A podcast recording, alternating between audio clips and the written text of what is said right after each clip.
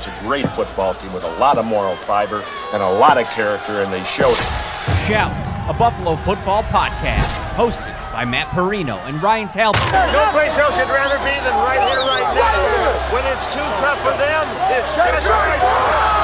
Presented by Syracuse.com and NYUp.com. The Bills make me wanna.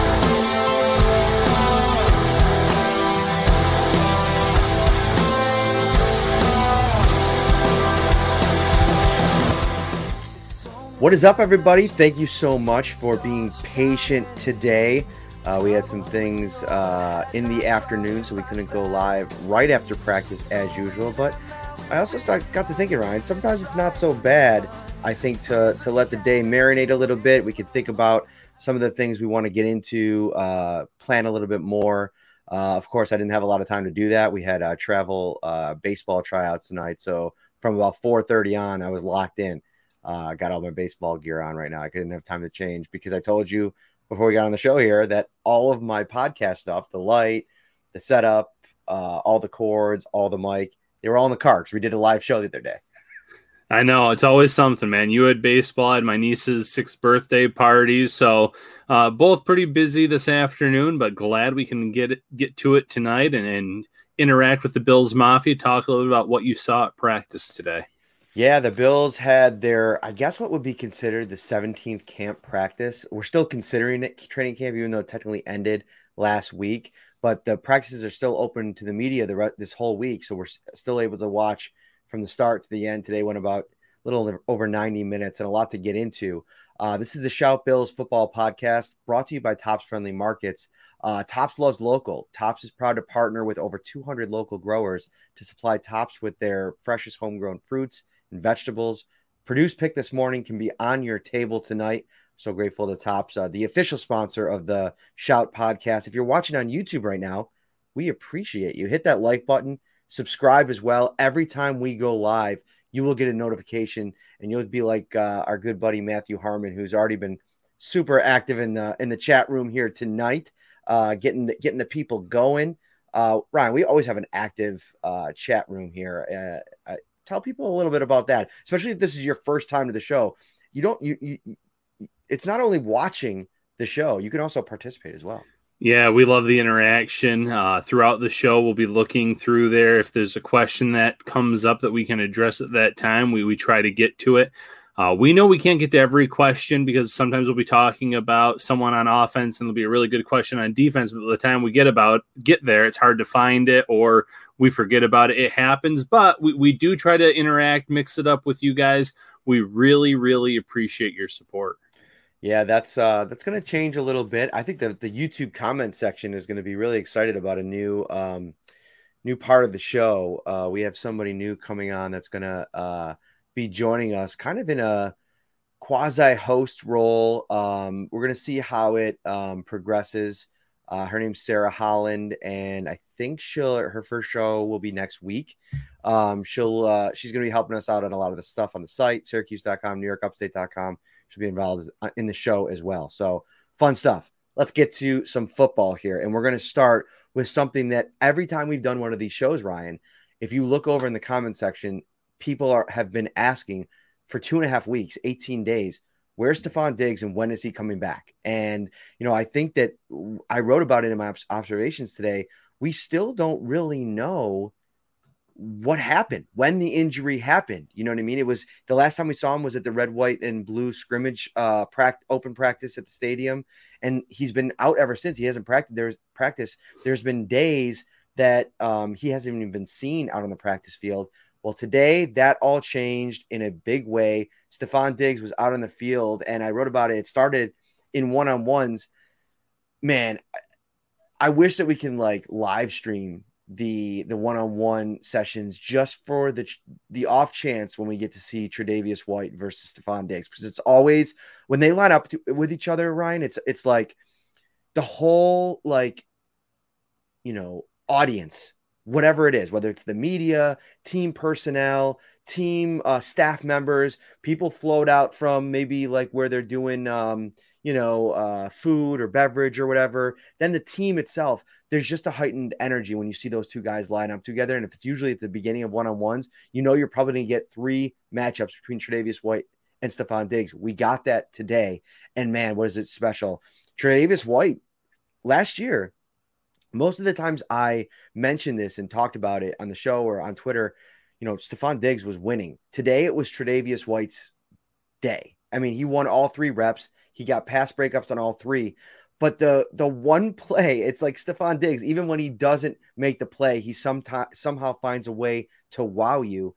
The third rep, he had already had two plays where Tre'Davious White got the best of him. It was a really quick, slick move at the line of scrimmage. He beat him off the jump. Tre'Davious White kind of lost his footing for a second. The, the stutter step move was so good.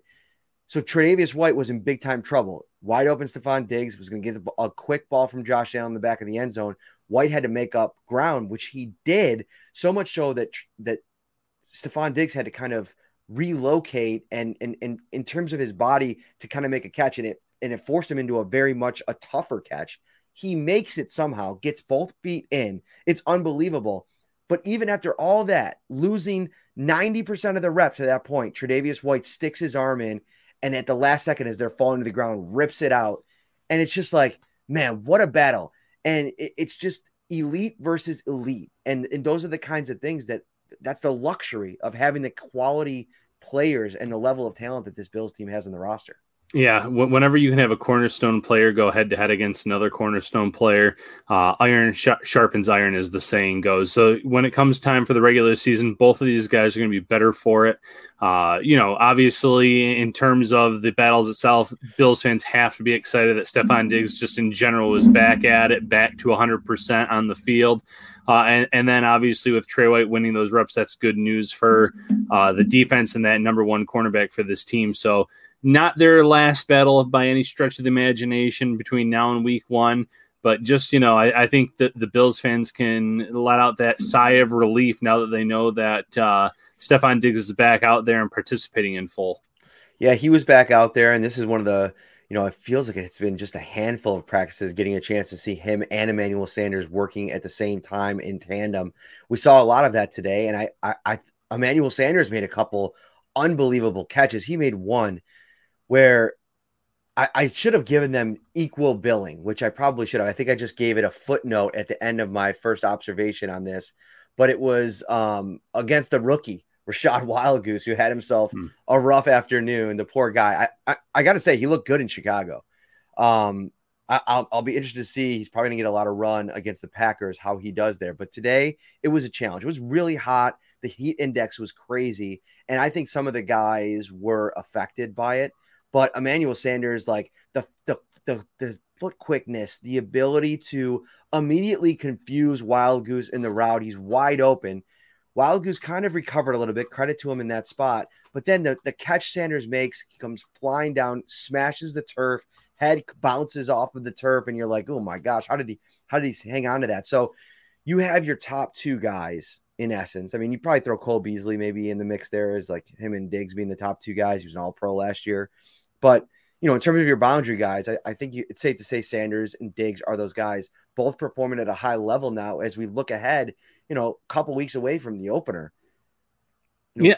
Oh, go ahead. Go ahead. Oh no, I was gonna say, you know, in terms of that, it, it's good to see because Stefon Diggs has missed some time, obviously with the knee injury. Uh, Manuel Sanders has missed some time throughout camp. So getting them both, you know, going right now, a few weeks before week one, I think that is important to work on that chemistry, to work on getting them both on the field at the same time. And you know, you mentioned Rachad Wildgoose. Well, short term, you feel bad for the kid. Here, here's a rookie coming in, going against a uh, Super Bowl winning wide receiver and Emmanuel Sanders. Sometimes maybe getting matched up one on one with Stefon Diggs, the reception and yards leader from one year ago. So just like the elite of the elite. And in those spots, generally a rookie is going to look uh, ha- have their rough moments, which he obviously has. So he might not be able to make this 53 man roster this year, but those battles against Sanders and against Diggs, they're going to make him better in the long term. Uh, so, you know, it, is tough because, like you said, he looked good in Chicago. But When you're going up against the best of the best, some of the best receivers in, in the game, you're going to have some really rough uh, reps as well. Mm-hmm. You know, It's interesting right now for the Bills at the receiver position as well because you have Cole Beasley and Gabriel Davis who are out uh, in their five day window before they can re enter as the close contacts of the COVID situation. You have Isaiah McKenzie in a sling right now. He was at practice today, but who knows how long that's going to be? I mean, he's in a sling. We've seen that with uh, Christian Wade. Um, same kind of deal. He's been out for weeks, and so you get you kind of figure the Bills are probably going to go into their season now, Ryan, without Isaiah McKenzie, who, of course, the kick return role is important, but in a lot of sense, he's important on the on the offense as well. And so you, you, you don't have him in the mix. You you have um, an injury to um, I'm blanking here. Uh, Marquez Stevenson, who's kind of the backup plan to hmm. in the kick returning situation.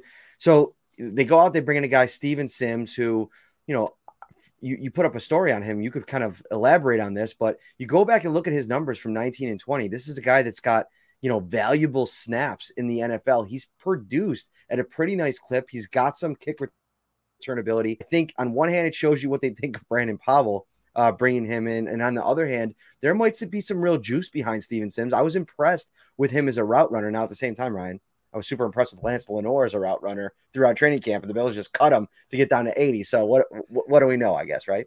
Well, you know what though, when it comes to Lenoir, he had very few reps as a return man in his career. So I, I, think maybe at the end of the day, they wanted to let him go to see if he could latch on somewhere else. Uh, you weren't the only person that come away impressed with Lenoir. I, I, was very impressed with him in those practices that I was up there for. He had some moments. He had a moment in that last preseason game where he made a really nice catch along the sidelines. I, I just think that the Bills are looking for a specific type of wide receiver right now in light of Isaiah McKenzie's injury, in light of Marquez Stevenson being a little bit banged up. And Steven Sims, uh, you know, he fits the bill. And as you said, I put an article up on the site. He's kind of like Isaiah McKenzie light. And what I mean by that is he can do a lot of the same things that McKenzie can. He can be a slot receiver. He can handle uh, getting some gadget plays thrown his way. And he is a return man, both as a kick returner and a punt returner.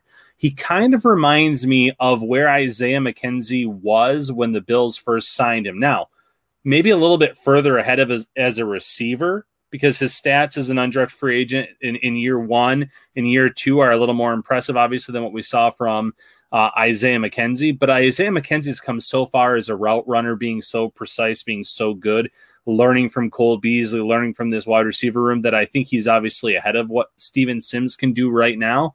But this is not a bad backup option. And yeah, there's only a short window of time for Sims to make a good first impression, but I think they've seen enough from Brandon Powell to say, okay, this guy's not going to be on our main roster. I don't know if we want to even keep him on our practice squad. Let's bring this Steven Sims in, give him the return responsibilities against the Packers, maybe drop some gadget plays for him, and then let him line up in uh, in the slot as well as a wide receiver. See what he can do, and if he puts enough solid tape together this week at practice and also in that preseason game, yeah, I, I don't necessarily see there being a path for him on this main roster. Injury depend, you know, depending on the severity of these injuries. Uh, but there's a there's a clear path for him to make this practice squad and be one of the, those priority signings for the practice squad. Mm-hmm. How many flying bisons did you put down last night? By the way, did you get did you get five? five I think it was six? five. Yeah, I think and it was five. Were they all those big boys that you had at the end there? No, the last one was the big boy. The the other four were just the regular size. Yeah, so little little story time. You know, a, a good uh, friend of the show, uh, Scott he he was listening to the podcast. We were doing Patrick Moran's podcast last night. We did it live from the Al House, and we we of course finished the episode. I published it to all the audio platforms. And Scott, when he goes home from work, he always dials up our our post practice um, podcast, and he's listening to it on the drive. Uh, and he's like, "Oh my gosh, they're at Al House. I'm driving by Al House." So he DM me, and he's like, "Let me buy you a beer. I'm I'm literally right right outside." Um, and so I said, he said, what do you want? I said a Corona. I know people give me grief for that, but I, I'm a Corona guy. What can I say? And he's like, what's Ryan drinking? And I said a flying bison. And so all of a sudden I look to the side and there's a big boy, like, uh, you know, that just, it, it looked like, what, how many ounces you think that? That was probably like a 30 ouncer. I mean, it was a big, yeah, right? Yeah, at least. Yeah. It was a big size mug. And I, I look over and I'm like, man, Ryan's already put down a few tonight. And, you know, they're about to hit the road, you know, that go pick up the kids hour and a half from Olean. I look over, not like 10 minutes later, that bad boy is gone. So respect, man. Like you, you put him down last night. You sh- you showed up uh, and, and you showed out. You know, I'm from Salamanca, New York. Uh, they they start him young there in, in terms of there's not much to do there. So uh, I built up a tolerance at a younger age. Not not condoning that necessarily, but yeah, I've had some experience in my day, Matt. So uh, good thing I didn't, you know, I wasn't driving home, so I was I, I had uh, I didn't have that responsibility. So yeah, I was able to enjoy those flying bisons. That's awesome.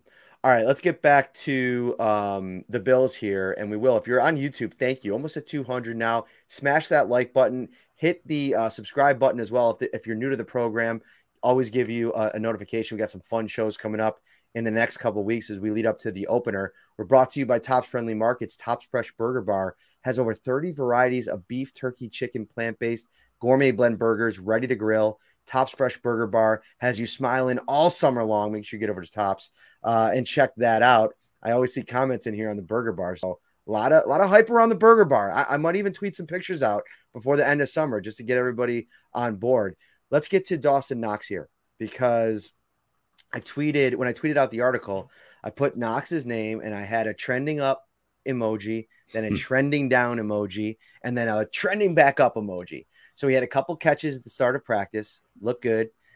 And then just like a Dawson Knox, a very typical um, drop where you know it's just like one of those bang bang plays, but it's one of those you know drive killers. I was talking to it about this at, at, with a couple people in the media on the sideline there as we're watching. It's like you know you go back and think about Dawson Knox, all the good moments, right?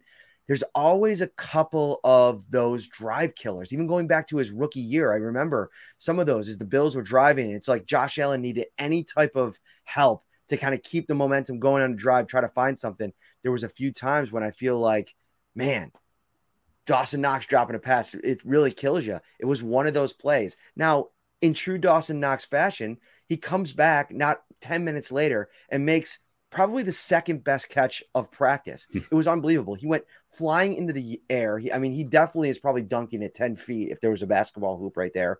He had Damar Hamlin, the rookie, on him, mismatch, makes the grab, comes down with it somehow.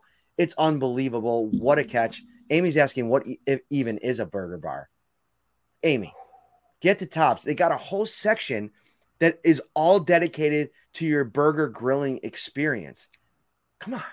Come on, Amy. No, I'm just kidding around. But Dawson Knox, Ryan, your thoughts? Well, I like the little uh, pictures that you use there because he is like a roller coaster experience going up, down, you know, and up again we've seen it. We, we've seen the spectacular catches where he he turns his body in in an awkward manner and pulls down a catch. We've seen him separate and make great catches and, and get those yards after the catch, only to get hit and to fumble the ball. We've seen him get open in the back of the end zone, only to have the ball hit him in the face, hit him in the hands, and, and to drop it. You don't know what Dawson Knox you're going to get on a play by play basis. And, and that can be very frustrating. Uh, but you were talking about on a recent episode, Matt. When you look at some of these premier tight ends in the league, and you look at their drop rates. Some of them are pretty high, uh, and it, but it goes along with that workload. And if Dawson Knox was getting a heavier workload and he was getting more receptions per game to kind of offset those drops, I don't think fans would pay as much attention to the issues he only gets a few opportunities per game because this is even though this is a pass happy offense, they they cycle through those wide receivers more than anything else, uh, occasionally to the backs as well. So you know it's a matter of him learning though that he has to take advantage of his limited opportunities because if he does not, and if he continues with this inconsistent play, there's a conversation to be had about Jacob Hollister simply as a tight end receiving option uh, I'm not sure he, Hollister brings as much to the table as a blocker, so to speak. Maybe he does. Maybe I think there's a little bit of room for him to grow there. But as a receiver, we're starting to see a little bit from Hollister in the preseason games uh, in, in, terms of what he can do. So it, it, it's really important this year for Knox to step up and become more consistent. Yeah, and I, the biggest fear I have for Knox is that you get into a situation where – you have so many of those moments that add up over years that you lose the confidence of the coaching staff to put you in a position to make plays. And if you have, like right now, he's in a prime position to still be the guy. I mean, they love Jacob Hollister. I really believe that. I think that there's uh, potential for him in this offense. But beyond that, and Hollister has a history of you know struggling to stay healthy. He's already dealt with a back injury in training camp so far. So this is really the chance for I feel like Dawson Knox to, you know, self in a situation to be the long term answer at tight end.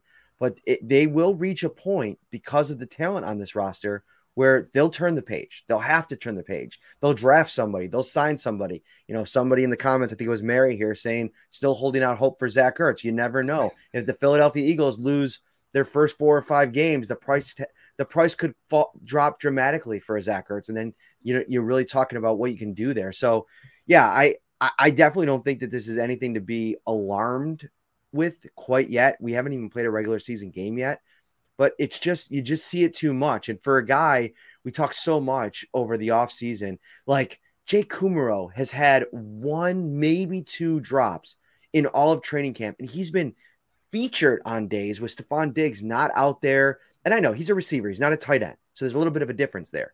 But you know, he's a guy that's making the most of his opportunity. And to get as many targets as he's had and to, to not have the drops it just kind of proves to you that, that there's that kind of talent out there.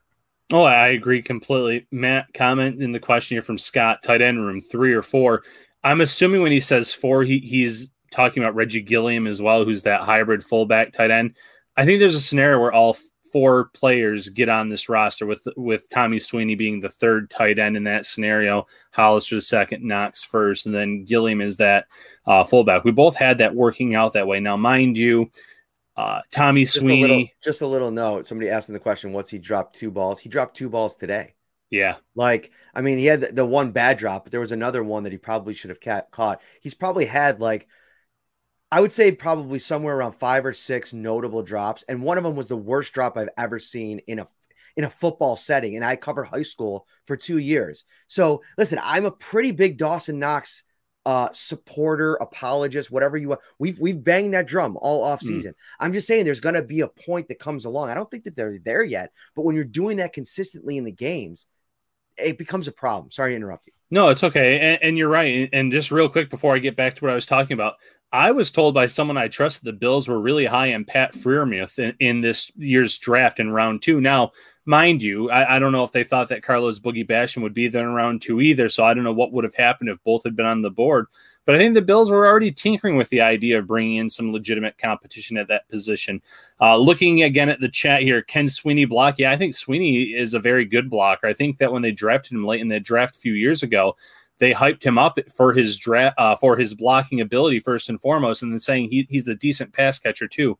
The the Bills have some depth there. But, but going back to the original question, I could see all four of those players being on this roster. Sweeney, though, it depends on the severity of the injury. They, he could be one of those players that they put on the initial 53. They move him to one of those injury lists for a few weeks, and that frees up a, a roster spot for a veteran that maybe they they have that handshake deal with. But yeah, I, I do envision a scenario where all four of those players could be on that uh, 53 man roster. Let's move along to the offensive line. And I, I want to pair it. Like, I want to get into the injuries. There's a laundry list of them, and we could kind of pair it because two of the guys that I think are, you know, Bills fans are thinking about when you when you look at this injury report are Tommy Doyle and Spencer Brown, and what potentially we could see this weekend combined with how this these injuries are going to impact the 53. Because I think we have some real new questions or quandaries, if you will, when trying to figure out how they're going to work this thing to their advantage. Like, you know, you got, I mean, I'm talking about the offensive line. You got Levi Wallace and Dane Jackson who didn't practice today for a second straight day. Hmm. Levi Wallace had a pretty noticeable wrap on his wrist. Um, or no, that was Taron Johnson. Excuse me. Taron Johnson had a pretty sizable wrap on his wrist. There's there's an injury. You got that's literally two of your starting three cornerbacks in Levi, Taron, or Dane. I mean, they said that leave or Leslie Frazier said that the battle's not over yet, so we'll see. But he's out too. He had to have an MRI. We don't know the update on that. They were all out there today. None of them practiced. We didn't see Taron Johnson until later in the practice, so that must be something that's pretty fresh, pretty new you know, Cam Lewis all of a sudden seems like I, I, don't see how they don't can't keep him on the on the roster, depending on when these guys can get mm. back and healthy. I mean, we're less Ryan, we're six days away from 53 man cutdown. This changes things dramatically. I guess let's start there and then we'll move our way to the offensive line because Tommy Doyle did practice today. Spencer Brown still out. we'll, we'll talk about that in a minute. Yeah, starting with cornerback position, this is a major concern. You know, Levi Wallace is dealing with a hip injury. You mentioned Taron Johnson and the wrap, Dane Jackson getting the MRI. They are hurting for outside depth. I know Taron Johnson's the, the nickel, he's the slot guy. Uh, but Siran Neal behind him is truly better on the inside. So if you're talking about having Tre White on one side, who's on that opposite side from him if those two guys are banged up right now? It's a major concern. You mentioned Cam Lewis could be in play. I'm sure they have Josh Norman on speed dial. I don't know what kind of shape Norman's in right now if he wants right. to come back and play. He sounds like he wanted to in some interviews that I've watched over the uh, off season, but you, you just never know there. I really think a trade's in play too, Matt. And I don't have any specific names in mind, but you, you look around the league and there's one or two trades happening each each day. This morning there was a trade with the Patriots sending a running back over to the Rams, Sony Michel. Tonight there was a linebacker moving from Carolina over to the Raiders. So you're starting to see teams wheel and deal, whether it's player for player trades, player for draft pick trades.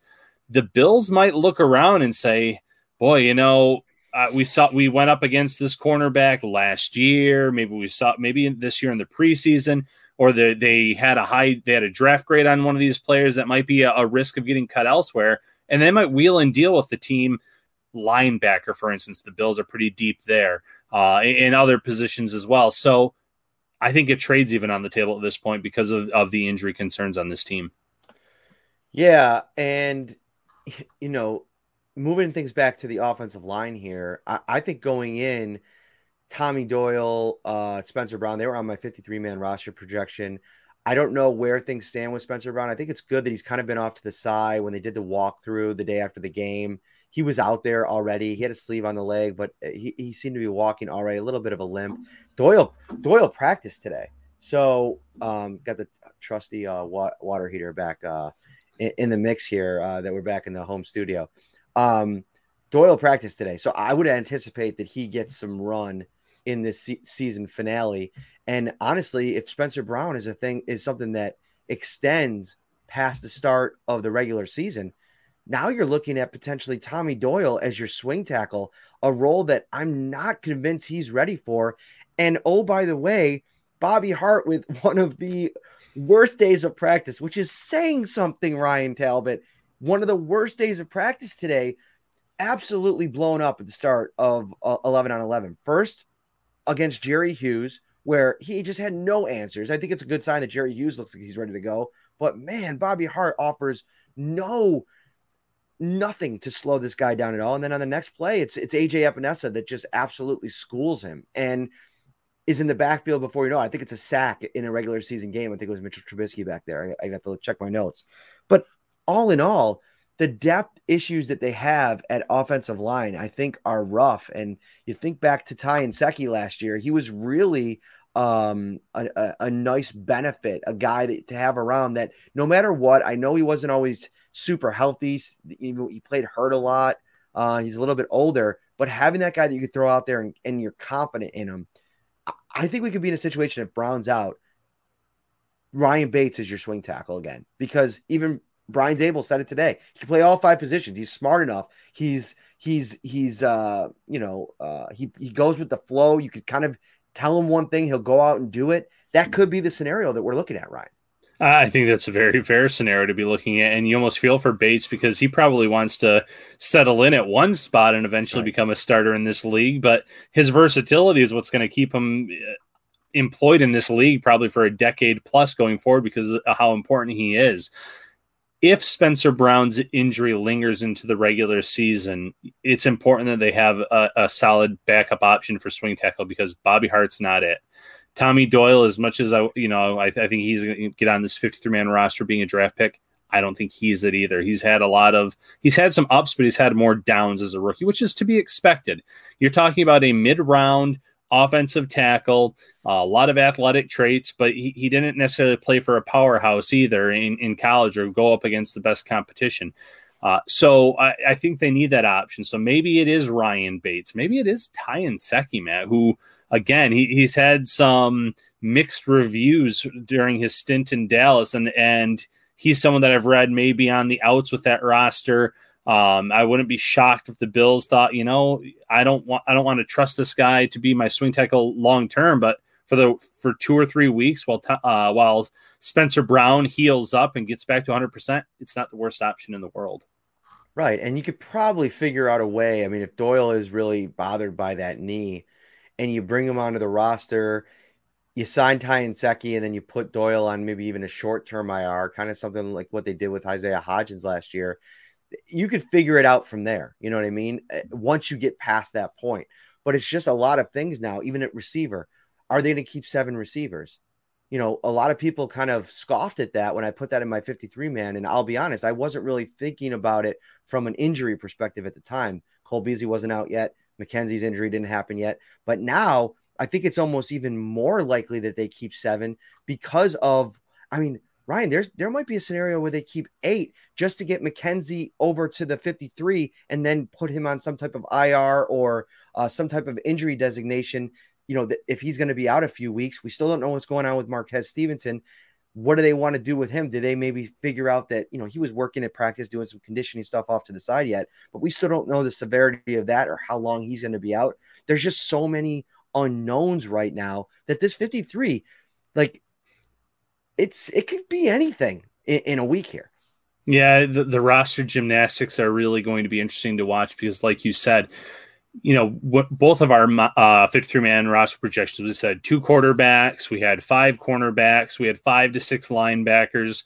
They're going to have to get really creative with how they keep certain positions because of, like you said, wide receiver, all the injuries, cornerback, all the injuries all of a sudden, the depth issues at offensive tackle. They're going to have to get pretty clever. And there might be, instead of two players this year that they have the handshake deal with and say, listen, we're going to cut you today but then we're going to re-sign you the next day once we're done. That might be four guys. That might be that might be Matt Breida. Uh, he's one of those players that has four plus vested years in the NFL. So some of that we think is going to be on the the fifth through and all is said and done. He might be one of those options. There's a lot of players. Uh, Greg Thompson actually put out a list of them recently on Twitter. So that's a, a good person to check out there. Who's in terms of some players the Bills could do those handshake deals with Taiwan Jones. Uh, someone that they did that with last year. So it's going to get really interesting, Matt. And I, have seen a few questions here in the comments about kick return, and that kind of goes along with the uh, wide receiver conversation that we're talking about now. If there's something serious with Isaiah McKenzie and he's out for a few weeks, and Marquez Stevenson is not ready to go, that actually could be the door opening for Steven Sims to actually make this roster despite only being here for about two weeks when all is said and done, a week before cutdown day, but being mm-hmm. here for only a few weeks before week one because they don't necessarily have another option. I don't think they've been wowed with Brandon Powell in that role. Um, they could, I'm sure they could get clever with someone on their roster and just kind of say, play it safe, don't do anything stupid, uh, and, and, go with Micah Hyde as old reliable on punt returns. But is that really what you want to do too? So again, these injuries that have popped up over the last three, four days, it's going to make the final roster and the decision making and the thought process that goes into it that much more interesting.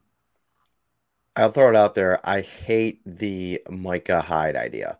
Like from a Bills perspective, I know they've done it mm-hmm. in the mm-hmm. past, but I always think that it's just it's playing with fire. He's one of the most important players on your defense. Why chance it?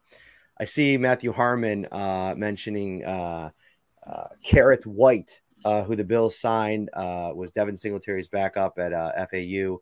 Um, okay, okay, tough day for for Mr. Whyte. Uh, what and what's crazy about it, Ryan, is it's his first practice, so I think you want to give the guy a little bit benefit of the doubt. He's adjusting. He's probably his head's spinning probably from trying to learn this playbook. Who all the veterans on this roster always say they make sure to say this is a complicated playbook that you know takes time to get to know to get thrown out there into the fire on your first day knowing you're going to probably play a lot this weekend to save Singletary, Breida, and Moss.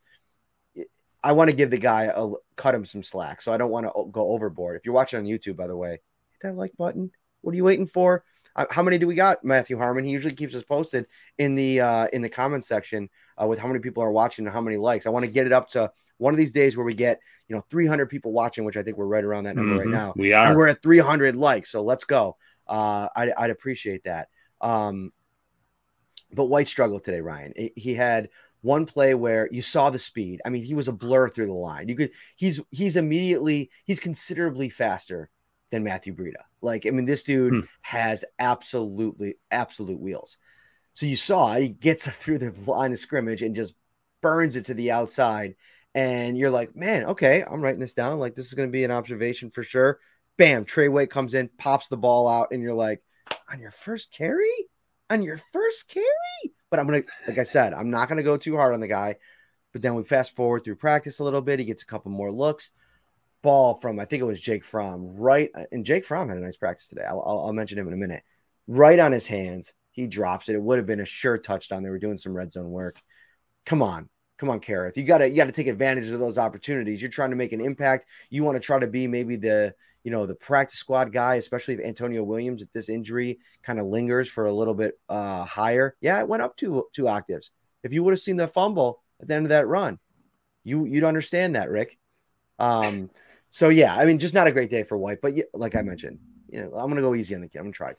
You know, we'll chalk it up to first day jitters, hopefully. But yeah, the, the speed was never in question for this guy. Uh, it, but if he can't catch those easy balls that should go for touchdowns, and if he can't protect the ball, he's not going to be on the field. The, the, the Bills we've seen that's the one position where Sean McDermott doesn't seem to have much of a tolerance for mistakes. Go back to uh, the game against the 49ers last year when, when Moss fumbled out of the end zone. That was in the first quarter. I don't think we saw him again until the third quarter. We've seen Devin Singletary, if he's made a mistake, get pulled off the field for several series or quarters the the Bills do not tolerate turnovers or costly mistakes. So, you know, Kerrith, in, in terms of making the 53 man roster, we're, both in in the party of that's not happening. But this is an opportunity. This is a showcase for him to show what he could do possibly as a practice squad player, someone they could develop and bring along. And despite it just being his first day, he's got to make more of these opportunities. Let's get to. Um, I wanted to bring up somebody else in these observations. I'm going to go to the story, as all of you should as well. Go to syracuse.com, newyorkupstate.com, either one. I can see people have already been uh, diving into this. It was a huge day for the defense, Ryan, and we we can get into that now. I mean, this has been. You, you could see the swagger oozing a little bit out of some of the coaches, some of the players. As you got to the end of practice, and you you have a situation where there's four takeaways in a, in a practice environment, you're you're feeling pretty good about things. And three interceptions. Mitchell Trubisky was picked off once. Two interceptions by Davis Webb. This was the worst practice I've seen from Davis Webb in his entire time in Buffalo. It just he was off today. I thought I thought overall the offense at times was sloppy. You know, Mitch Mitch Trubisky had a, a, a botch snap. It was a bad snap from Mitch Morse, but he he he he couldn't get a handle on it. and It was ended up being a fumble. Uh, he threw an interception. Let's go through these one by one. We'll start with Mitch's. Um, it was a short ball and it was tipped by Matt Milano. I don't even think it was necessarily a horrible throw.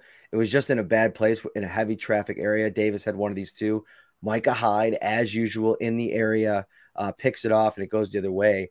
Uh, Webb's were um, the one was really bad, and I think it's a good sign that you know the, you talk about Kerrith Whyte's tough day. Tim Harris, his first practice after signing the mm. cornerback, he comes, or it might have been his second practice. He comes out and picks off Davis Webb. Um, it was uh, a weird play. It was seven on seven. You throw an interception in seven on seven, Ryan. It's not a good look. I mean, there's not a lot of pressure. And somebody did get in. I don't know if it was a linebacker. I can't remember now, but Webb had to, he had a decision to make. He could kind of check it down or push the ball down the field in what I think everybody can refer to as the Buffalo special at this point. Reggie Gilliam, the fullback, streaking down the middle of the field, and Davis Webb decides to just stop on a dime and try to heave it down. And it's a duck. And immediately when it goes in the air, you're like, this is getting picked off. Tim Harris grabs it. Uh, probably could have run it back for a touchdown uh, if he was able to break a couple tackles in a real game situation, but just just not a good decision by Webb. And the second one, high traffic area. Um, it ended up being tipped by Elijah Griffin, big play by the undrafted rookie, uh, intercepted by Matt Milano. Webb was also sacked uh, by AJ Klein on a linebacker blitz. It was just it was just one of those days where it, nothing was going right for Davis Webb. And you almost wonder if that has something to do with the confidence and the players around you too, with all these in, uh, injuries going on, with the players that are out right now, with the, the uh, five days out because of being around a COVID positive uh, trainer. You know, you know, I wonder if that plays into it a little bit too, almost like the, the mental side of the game, because Webb throughout his time in Buffalo has been a pretty steady hand. So to have the worst pressure that you've seen over this time is really saying something. Um, you know, real quick on Gilliam, much more athletic than Pat DiMarco, but I still think the Bills should probably scrap any of those plays where you have a fullback streaking down the field. Probably never a good idea to go that route in a, a live game action, but like I said, he's a little bit more athletic. Um, you, you know, I'm seeing in the comments here Webb's the odd man out, and or I thought it was from. They're both probably the odd man out. The Bills only need two quarterbacks on this roster with with Allen and Trubisky. Uh, now, obviously, I think both players have a great shot of being on the practice squad. Webb will have a shot there as long as he wants to be there because he's like an extra coach for this team. Uh, and I think Fromm's had a nice steady improvement. Uh, he, he's had some up and down days, but today was a, a positive day, like you mentioned. Uh, I think that there's a role for him on that practice squad as well, but I don't see either being in the discussion for the 50th man roster. Do you, Matt? You know, no. Um, if they have any concerns about COVID being an issue and whatever the vaccination status is of any of those guys, I mean, we really don't know uh, when it comes to Josh, all four of them. You know what, wh- where they stand. I mean, you could kind of guess because you can see guys in videos in the facility. Some people are wearing masks, some aren't. So you can kind of put two and two together. If a situation occurs like we've had this week, you can kind of figure that out a little bit as well. Um, who's who's vaccinated and who's not. Uh, not judging it, just saying that it, it could impact things. And if you lose Josh Allen um, as a close contact and you got to go into a game or whatever, it doesn't even have to be that Ryan. It could be he he could be vaccinated and he could get COVID. We, we that's happening too. It sucks. Uh, is there anything worse right now in the world than COVID nineteen? It, it hmm. it literally is ruining everything, and it's it's terrible. Um, but you're right. Like, I don't think that they should keep more than two. I think they have two really amazing options. You have an MVP candidate and a guy that showed he can really let it fly and really you know keep things moving when he's in the game. But if one of them go out, you're going to need another guy you can rely on. I think they can get Webb to their practice squad. I think that's the, probably the, the answer. Um, can you get both of them there? I'm not sure. Do they want to get both them there? Probably. I don't know, man. It's I'm looking. I, I've had I've I really got to go back in the lab here now.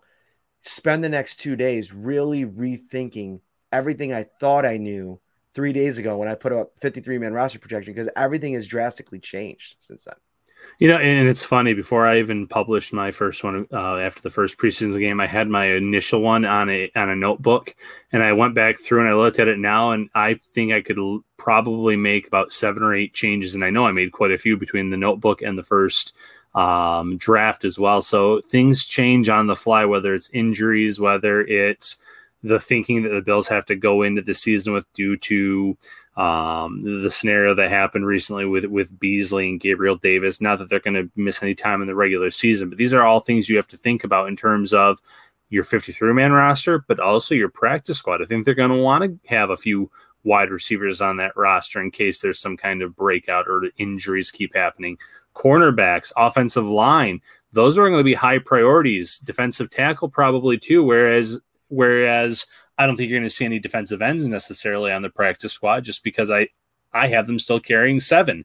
So it's just so interesting all the decisions and all the thoughts that have to go into this process and how on a day by day basis, like you mentioned, Matt, it can change. What else you want to get into here, Ryan? I'm trying to think. Um, going back over the um, Isaiah Hodgins was back out of practice today. He was doing some stuff early on in the day. Uh, he didn't participate in team, so he's still dealing with that knee injury. I don't really know what his status is. He wasn't. Um, I gotta actually look. Was he on the injury report? He wasn't. So he, he doesn't appear on the injury report, which is a good sign. Um, you got Harrison Phillips not at practice still. Uh, I think that is a good sign for Vernon Butler probably making the roster and probably Justin Zimmer as well. Um, and that's another thing. Okay, if Harrison Phillips is out, and you got to bring potentially if he, if he's going to be back this season, you want him on the roster, you may have to roster five defensive tackles because you can't chance losing Zimmer just from the perspective of you spent all that he spent all this time in this defense. how difficult would it be to get to the other side of the 53 man, not be able to, to retain Zimmer in some way, whether it be on the practice squad or bringing him back on the active? He goes somewhere else. And now you got to figure out another player. Like, listen, I, I think Brandon Bryant's done a few nice things that I've noticed during training camp. He's not ready for to be part of the rotation. No, I agree with that. I think Bryant had uh, one and a half sacks in that last preseason game, but there there still needs to be a little bit more in terms of the development. So you know he's not ready to be part of that rotation. You're right. Again, that comes down to last year there were two players that the Bills had the handshake deal with to say, listen, we're going to cut you now. We're going to bring you back the next day. We'll you know we'll rework the contract a little bit.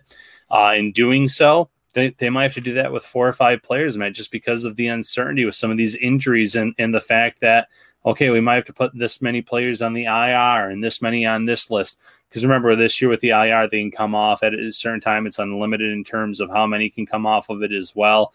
Uh, so th- there's some not loopholes, but there's some ways to work around that this year. So it's just going to be really, really interesting at the end of the day. In, in, terms of our next topic, and if you have anything else that you wanted to add to what we were just talking about, that's fine. But Efe Obada, we were just talking about mm.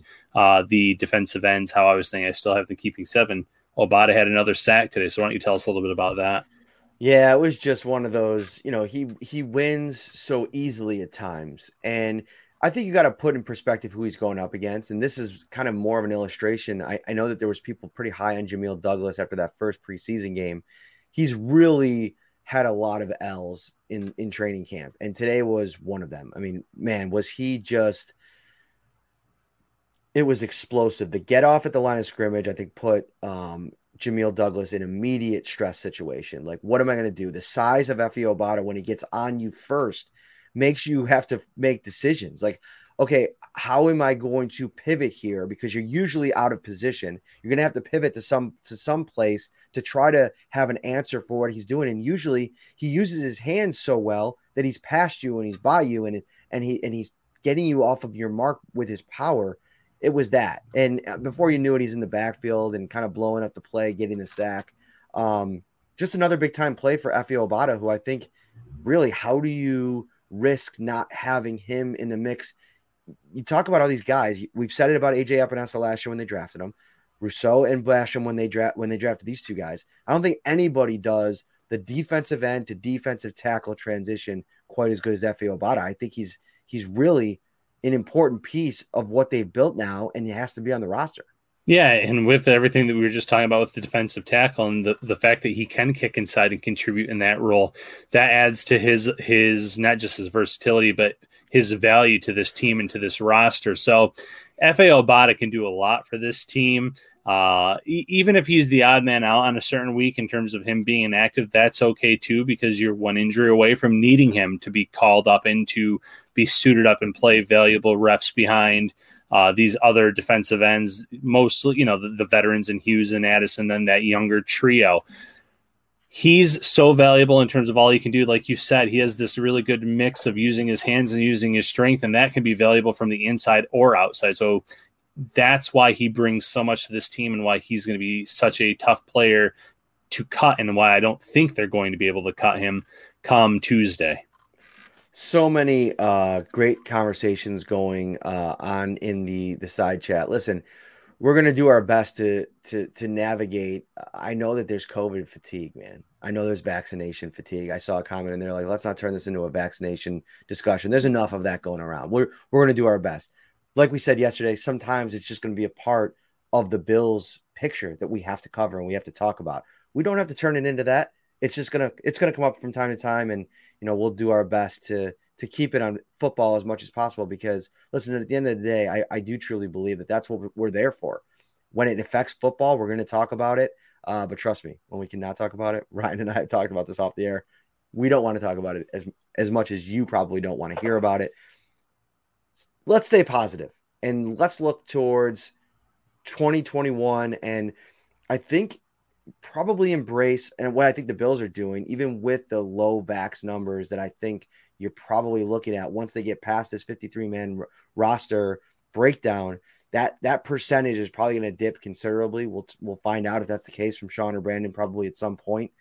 But it seems like they're all on board with let's listen, let's put our head down, let's get through this. Let's deal with the rules and do our best to navigate it. And and that's where it's going to be. And you know, we'll cross the bridge when we get there if it, if it impacts a game or at worst like the season.